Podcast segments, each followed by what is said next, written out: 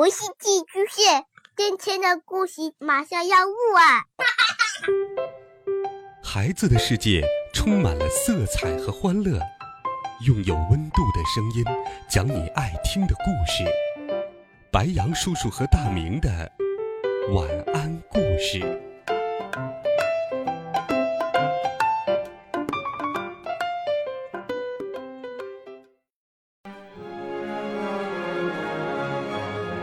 小朋友们、同学们，大家好，欢迎收听白羊叔叔讲故事。今天，白羊叔叔继续给你准备了经典科幻故事《海底两万里》。上一回我们讲到，船员发现了在船的前方有一个神秘的东西，大家都呼喊了起来。这会是什么呢？我们继续来听第六集。全速前进！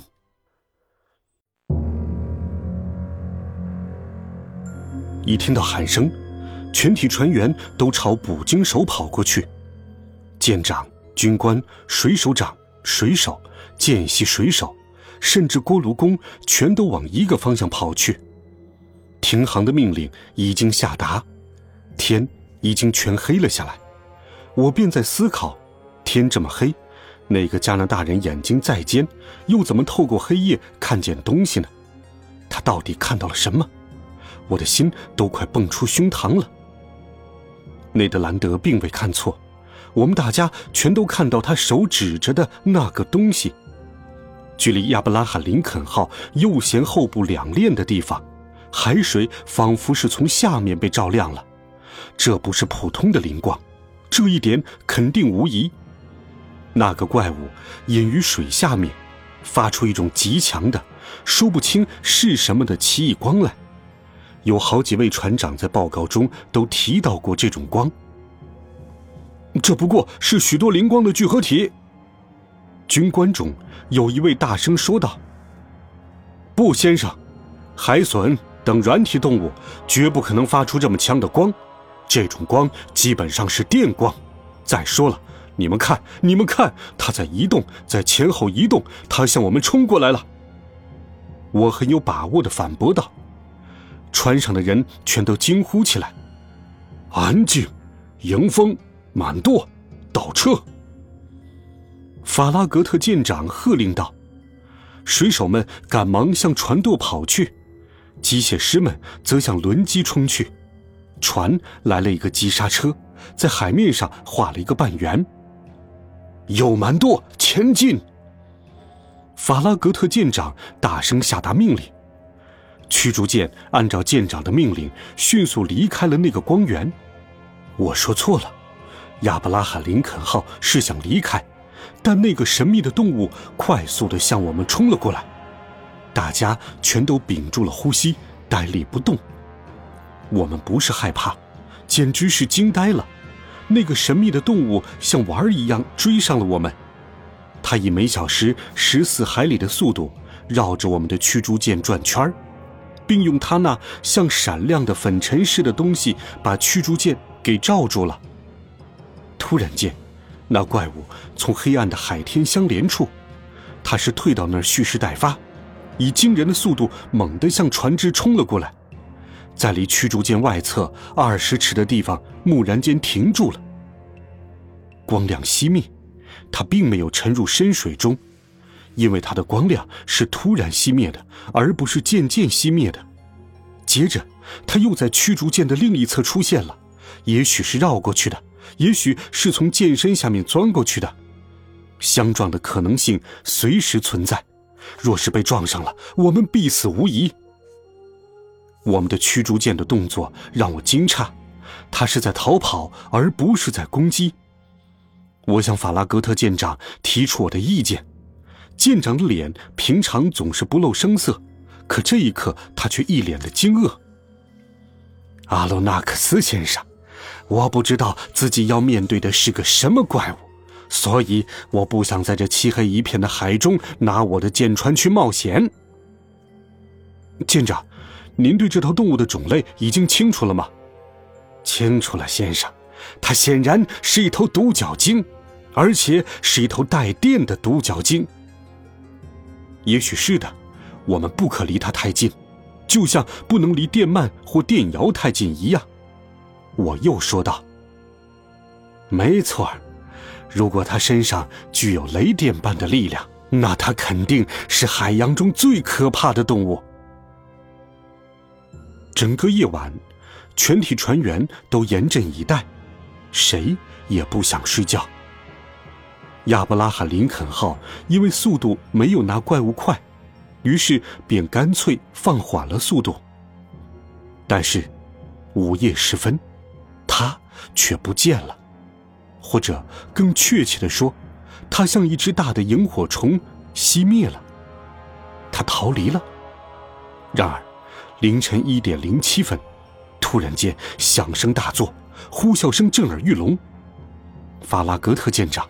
内德兰德和我当时都在船舷上，正焦急地朝着漆黑的海面搜寻着。内德兰德，你常听鲸鱼的叫声吗？经常听见，先生，但是我却从未听见过现在这头能给我带来两千美金赏金的鲸鱼的这种叫声。这种声音，先生，这个声音大得多。一般鲸鱼可叫不出这个动静。哦，当然，只要我能到得了离它三四鱼叉远的地方，那它就得听我的。嗯，要是接近的话，是不是要给您准备一艘捕鲸小艇？那当然，先生。我的船员会不会有生命危险？我的生命也有危险。凌晨两点前后，在亚伯拉罕·林肯号上风口五海里处，那个强大的光源又出现了。尽管离得很远，但风声、海浪声，还有那个动物尾巴搅动海水的巨大声响，依旧清晰地传了过来。大家严阵以待，随时准备搏斗。直到东方破晓，各种捕鱼工具沿着船舷墙摆着。喇叭口型的炮和大口径的火炮都填满了火药。到了六点光景，天已放亮，第一道晨曦微微露出，独角鲸身上的电光便熄灭了。七点，天已大亮，可是晨雾浓密，能见度很低，大家感到非常沮丧，非常恼怒。我爬到驱逐舰后的桅杆上。有几位军官已经待在那里了。八点之后，天变得明朗起来。突然，内德兰德又像昨天一样大声呼喊起来：“那家伙在左舷后方！”大家的目光全都转向他所指的地方。在距离驱逐舰一点五海里的方向，一个又长又黑的大家伙浮出了水面，有一米高。他在用力的甩动着尾巴。我们的船接近了这头鲸类动物，我从容不迫的观察着它。当我对这个不凡的家伙进行观察时，两股水与气交融的水柱从他的鼻孔里喷射出来，高达四十米。我确信，这头独角鲸和我以往见到的什么动物都不一样。船员们焦急地等待船长的命令。舰长仔仔细细地对那头动物观察了一番，然后他叫来了机械师。先生，压力够吗？够，先生。好，天足煤，烧旺火，全速前进。全体船员听到命令，立刻欢呼起来。亚伯拉罕·林肯号在强大的螺旋桨的推动下朝前方疾驶，径直追向那头动物，可后者竟然毫不在乎。就这样追逐了三刻钟光景，驱逐舰和那动物始终保持着同样的距离。法拉格特舰长焦急地喊道：“内德兰德呢？”加拿大人闻声赶来。兰德师傅，您看看，是不是需要把小艇放下去？不必了，先生，这家伙是不会让您逮到的，除非他愿意束手就擒。那怎么办？如果有可能的话，您就加大马力，而我嘛，我得到最前方去，用鱼叉去插他。内德兰德到了舰船的最前方，炉火在不断的加大，螺旋桨飞快的转着。然而，我们又追了一个小时，却连对方的影子也没有追到。舰长恼火的说道：“再加把火！”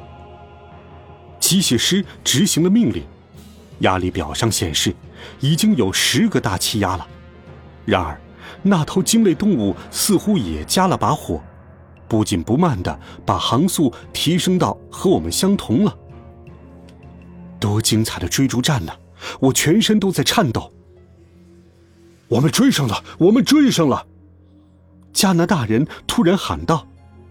然而，当内德兰德正准备下手时，那畜生一下子就跑远了。直至中午。我们依旧没有追到对方，于是法拉格特舰长便决定采取断然措施。唉，那畜生比我们亚伯拉罕·林肯号跑得还快。那好吧，我倒要看看他跑的有没有锥形炮弹快。水手长，叫炮手去炮位待命。一个灰白胡子的老炮手。他目光坚定，神情冷静，调整好炮位，左瞄右瞄，轰的一声巨响，船上的人随即齐声呐喊起来。炮弹击中了，落在了那怪物身上。但怪得很，那发炮弹竟然从他滚圆的躯体上划了过去。哇，这可真是见鬼了！老炮手说道。嗯。混账家伙！法拉格特舰长也显得有些无奈。我们追上去。就这样，夜幕降临，夜色笼罩了波涛汹涌的大海。此时此刻，我以为我们的远航已经结束了，我们再也见不到那头神奇的动物了。然而，夜里时分，在我们船的上风口三海里处。先前的电光又出现了，和昨天晚上一模一样，依旧那么亮堂，那么强烈。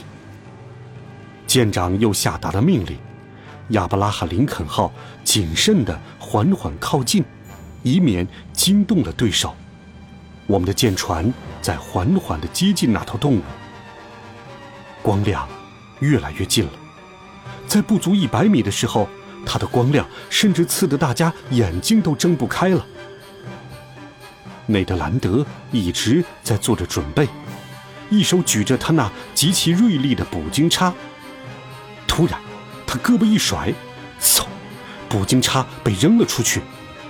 只听见那捕鲸叉像是碰到了坚硬的物体，发出了清脆的响声。电光突然熄灭了。两股巨大的水柱像龙卷风似的直射亚伯拉罕·林肯号的甲板，人们被冲得前仰后翻，缆绳也被冲断了。在这样可怕的水柱的冲击下，我从护舱板上冲了下去，还没来得及抓到什么东西，就被冲进了大海里。好了，孩子们，这一集好听的故事，白杨叔叔就给你讲到这里。温暖讲述，为爱发声。我们明天见，晚安，好梦。